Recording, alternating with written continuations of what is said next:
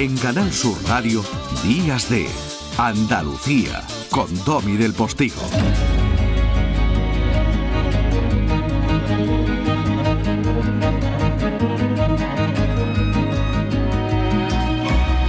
Como les ocurre a nuestros economistas de guardia, quienes ya saludo con 2022 ganas de que este año para ellos y los suyos sea formidable. José Manuel Cabello, profesor eh, de la Universidad de Málaga, Alberto Montero, profesor de la Universidad de Málaga, ambos compañeros, amigos y sin embargo uno morado y otro liberal. Buenos días a ambos. Buenos días, Domi, y feliz año a todos. Buenos días, Domi, feliz año igualmente.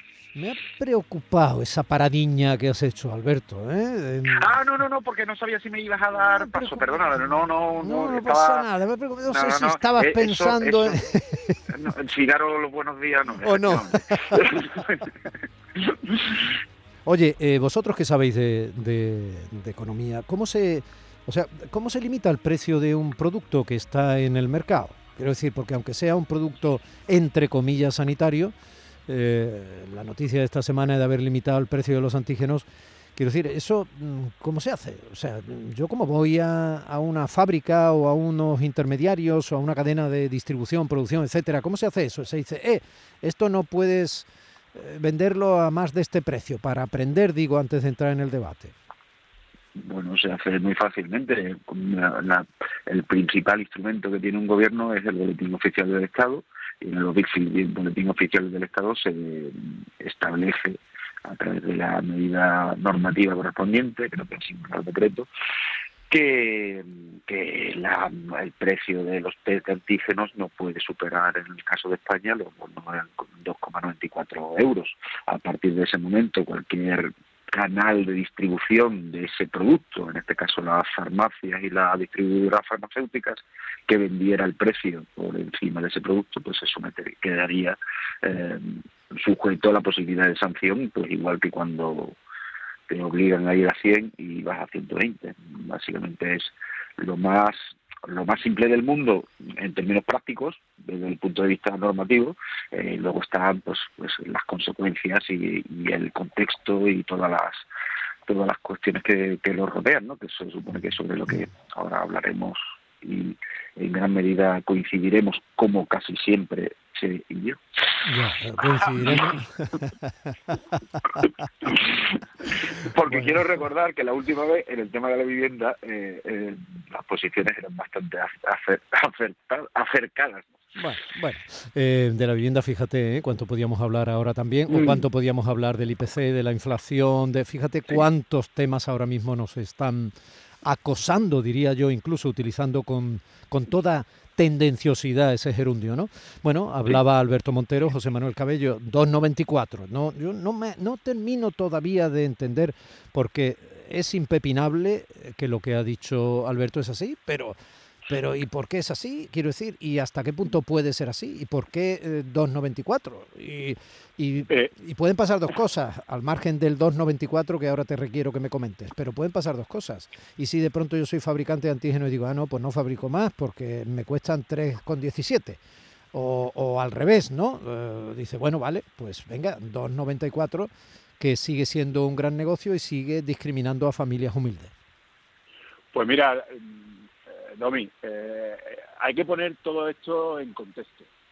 Y, el contexto es que previamente eh, el gobierno ya ha intervenido en el, comercio de los antígenos, no permitiendo que sea comercializado por el resto de, de los comercios que no sean las farmacias. Con lo cual, lo que hace es, primer error, primer error, crear un monopolio para las farmacias, que los precios suban mucho comparado, por ejemplo, Alemania o, por ejemplo, la misma Portugal, donde tú cruzas la frontera y en el Mercadona de Portugal puedes comprar el test de antígeno y en el Mercadona de Ayamonte no puedes comprarlo.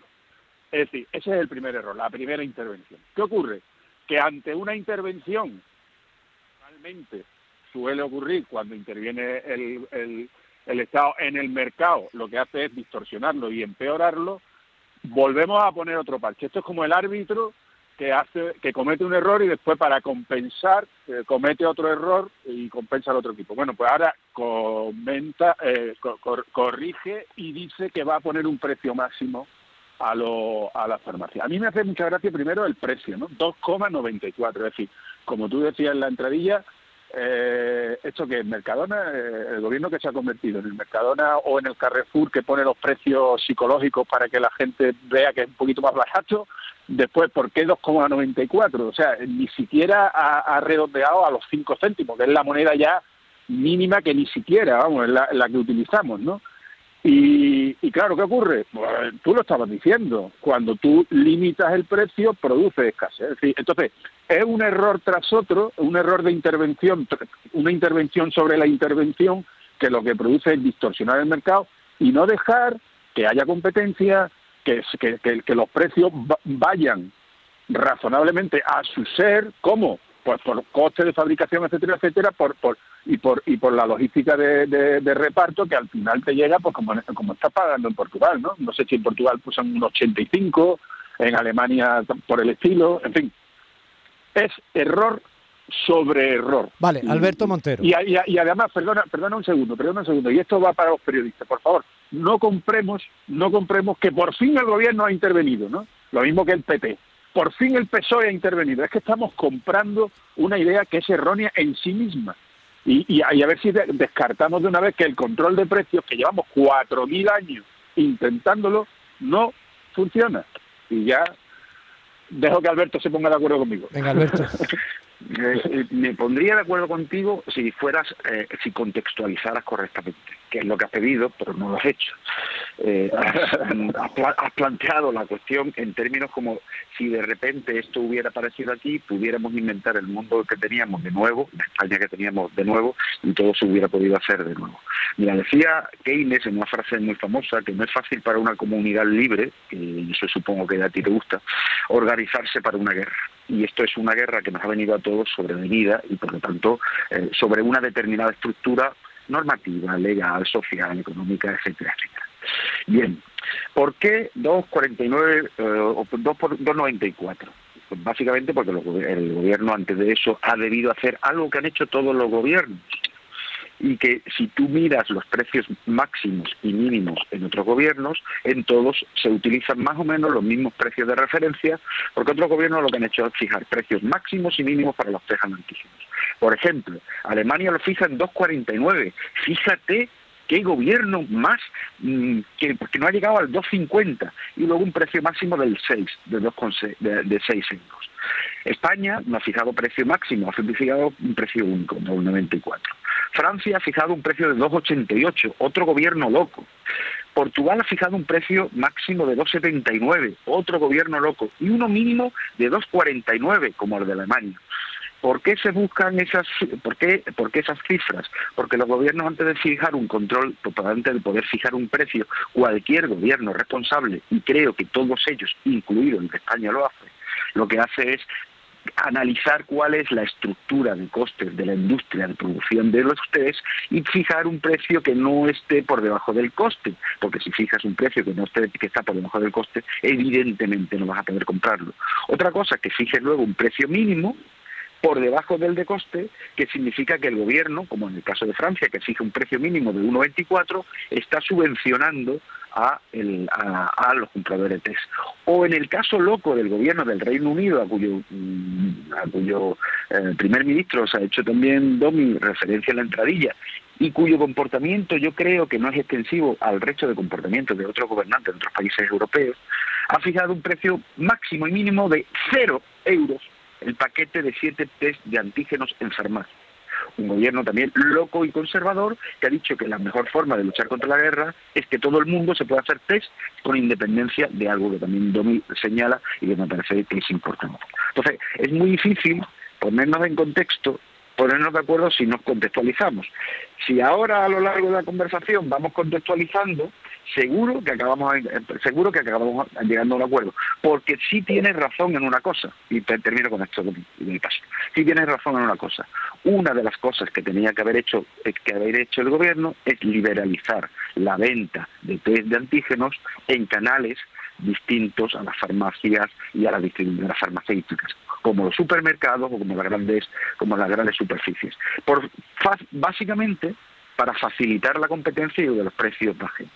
Pero otra de las cosas que has dicho y con la que estoy completamente de acuerdo, y es difícil ponernos de acuerdo si no partimos de esa base, es que el control de precio de las mascarillas unido a la venta en super grandes superficies, que tuvo su repercusión unos meses después, fue una de las mejores medidas que pudo articular el gobierno en el año 2020 cuando se tuvo que enfrentar, en mayo de 2020 cuando se tuvo que enfrentar una guerra y no supo cómo y los precios de las mascarillas se disparataron por las nubes, por las nubes. Por eso te he dicho, control de precios y además un éxito reconocido en primer, primer momento cuestionado por todo el mundo y en un segundo momento eh, reconocido por todo por todo el mundo pero es cierto tienen que ir de la mano la el, la, fijar el control de precios para aquellas personas que tienen pocos recursos no se vean afectados por la subida temporal de los precios provocada por la caída de la oferta en estos momentos donde los test de antígenos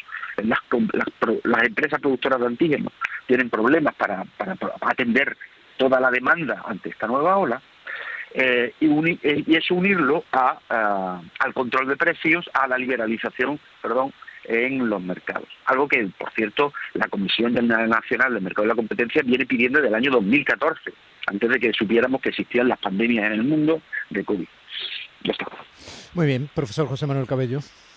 Claro, mm, Alberto, mm, me das la razón en lo más importante y es la liberalización de los canales de comercialización. Eso es lo más importante. estamos de acuerdo, en, la el otro no te puedo dar en lo que estamos de acuerdo y ahora y ahora te contesto, pero pero ese es el contexto. El contexto es que no permitimos que haya libre comercio, en este caso de los test de antígenos, pero que te podría poner cualquier otro producto en el que no lo permitimos, y eso lo que hace es encarecer el producto. Punto número uno. Punto número dos, que los demás gobiernos actúen eh, limitando los precios y tal, pues a mí no me parece una razón de peso para decir, no, es que todo el mundo lo hace, porque si todo el mundo lo hace, podríamos haber imitado, como tú bien dices, al Reino Unido, donde hay un paquete de 10 de forma gratuita para que para controlar la pandemia. Porque si el problema es un problema coyuntural de la pandemia y necesitamos que hagan muchos test de antígenos, vamos a facilitárselo. Pero vamos a facilitárselo no ya por el mercado, se lo va a facilitar el gobierno. Y esa es otra medida eh, que, que no podemos confundir, que no podemos confundir. Ahora, en la medida de la comercialización de un producto, sea el que sea, vamos a permitir que haya libertad de comercio y que los precios bajen. Porque si no, lo que está haciendo un gobierno que teóricamente es progresista es trasvasar rentas de la ciudadanía, los pobres, los ricos y los medio pensionistas, hacia, en este caso, los farmacéuticos que yo entiendo que no son precisamente la parte más pobre de la sociedad. Y eso es lo que provoca, y, ojo, que no estoy diciendo yo que esto sea de este gobierno, ¿eh? es que lo de la farmacia viene de mucho antes. Pero bueno, sí. Eh, eh, claro, claro, y, y, lo, ahí estamos de acuerdo. Es decir, que, la existencia de, determinado, de determinadas estructuras casi feudales o gremiales donde se siguen manteniendo privilegios absolutamente innecesarios pues son pero eh, pero, pero, pero, pero, perdona venga perdona perdona sí es cierto no, no, no perdona un segundo que te, que te comento una cosa y, y, y, si quieres me responde pero el, el, el tema de que haya un producto que sea necesario en un momento muy determinado de la historia de un país como puede ser los test de antígenos y que el gobierno lo facilite de forma gratuita pues a mí me parece una una una, una decisión correcta no eh, otra cosa otra cosa es que mm, critiquemos, ya de soslayo, critiquemos a Boris Johnson porque se ha ido de fiesta, que a mí me parece muy criticable. Lo que no me parece tan correcto es que solamente miremos a Boris Johnson, porque aquí ha habido políticos que se han ido de farra y aquí no ha pasado nada. Y llevamos con Boris Johnson dando la matraca que, mm, que, no, que no sé por qué esa doble vara de medir, porque aquí tenemos a nuestro político, porque al final siempre es lo mismo, los políticos deciden para el resto de la humanidad, pero ellos no se autodeciden, ¿no? Ellos, ellos no toman las medidas que, que, nos hacen tomar a los demás, no la toman ellos, ¿no?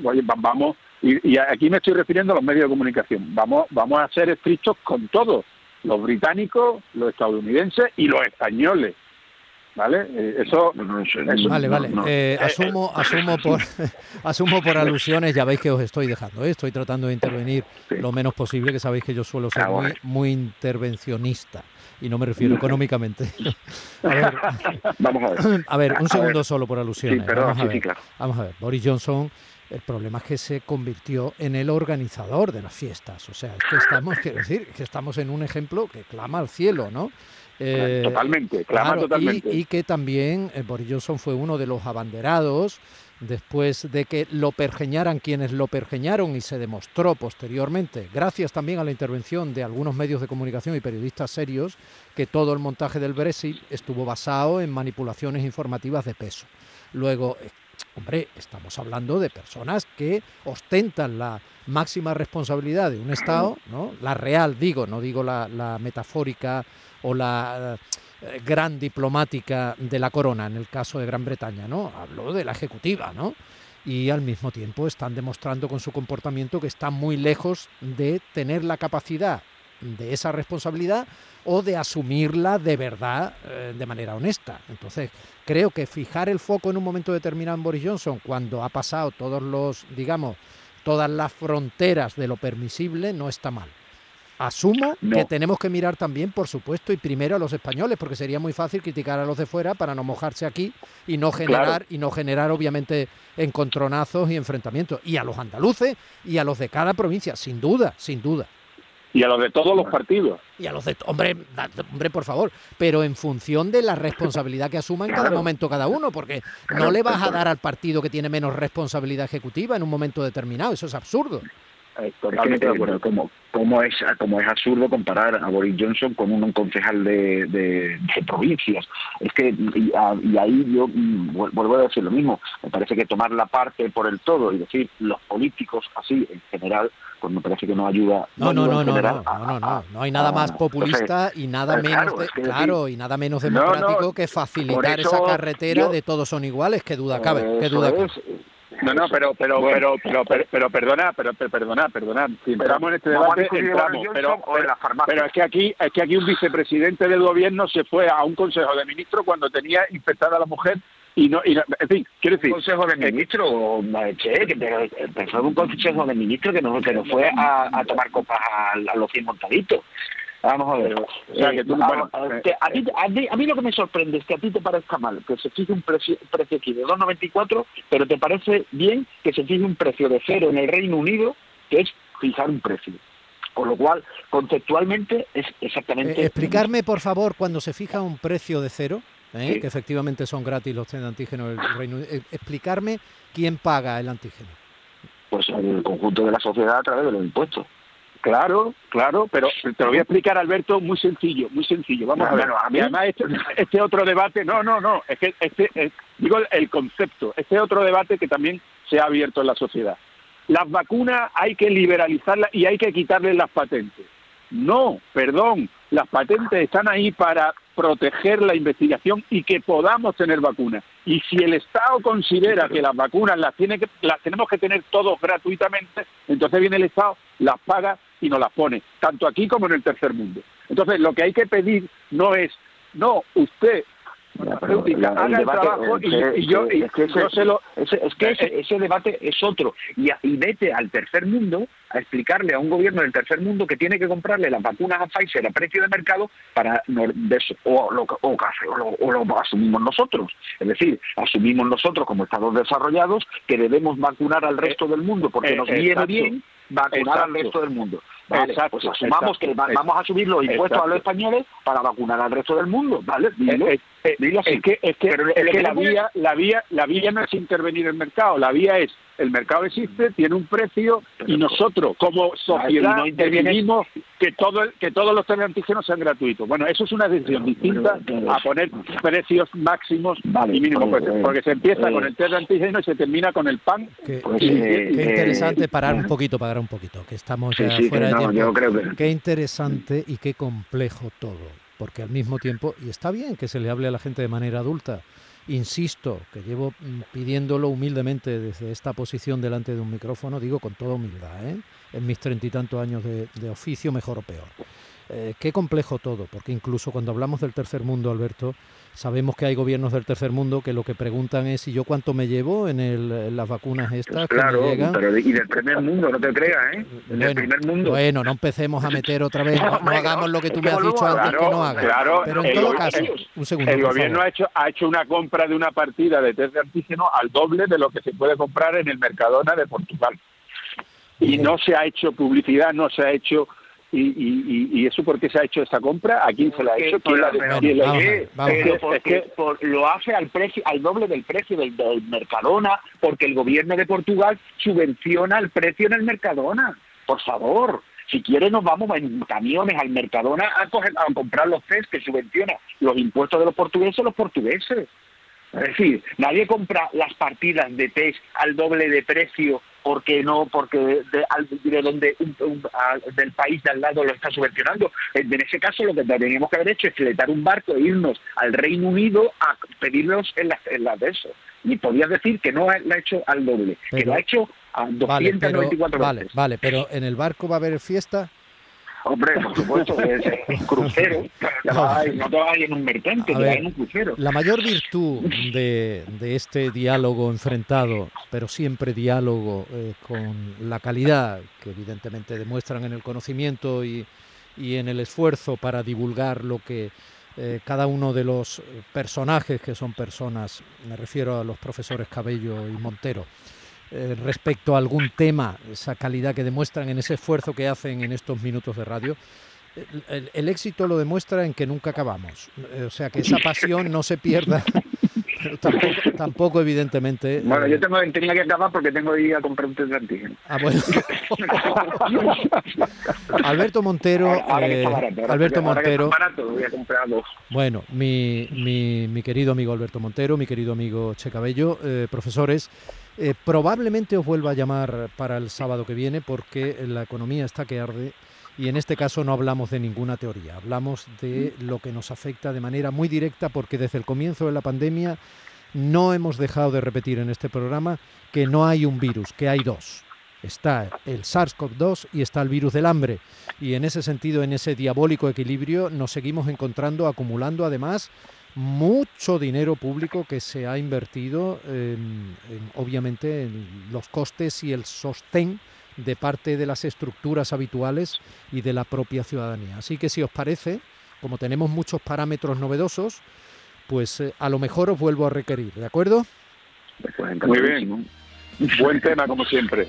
Un abrazo muy grande a los dos, es un lujo teneros, gracias. Un abrazo a los dos. Un abrazo.